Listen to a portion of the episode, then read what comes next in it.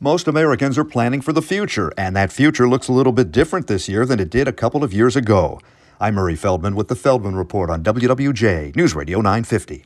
More than a third of Americans say they have changed the retirement timeline. They're planning to work a little bit longer and retire at a later age than they earlier thought. They say it's because of economic and career setbacks related to the pandemic. The Consumers Union is pushing for U.S. car makers to add automatic crash notification systems to vehicles at no extra charge.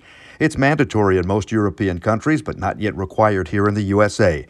The system calls for help in an emergency and provides first responders with the vehicle's location.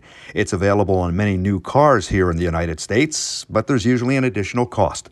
The Consumers Union says more than 700 lives could be saved a year if all cars had that automatic crash notification system.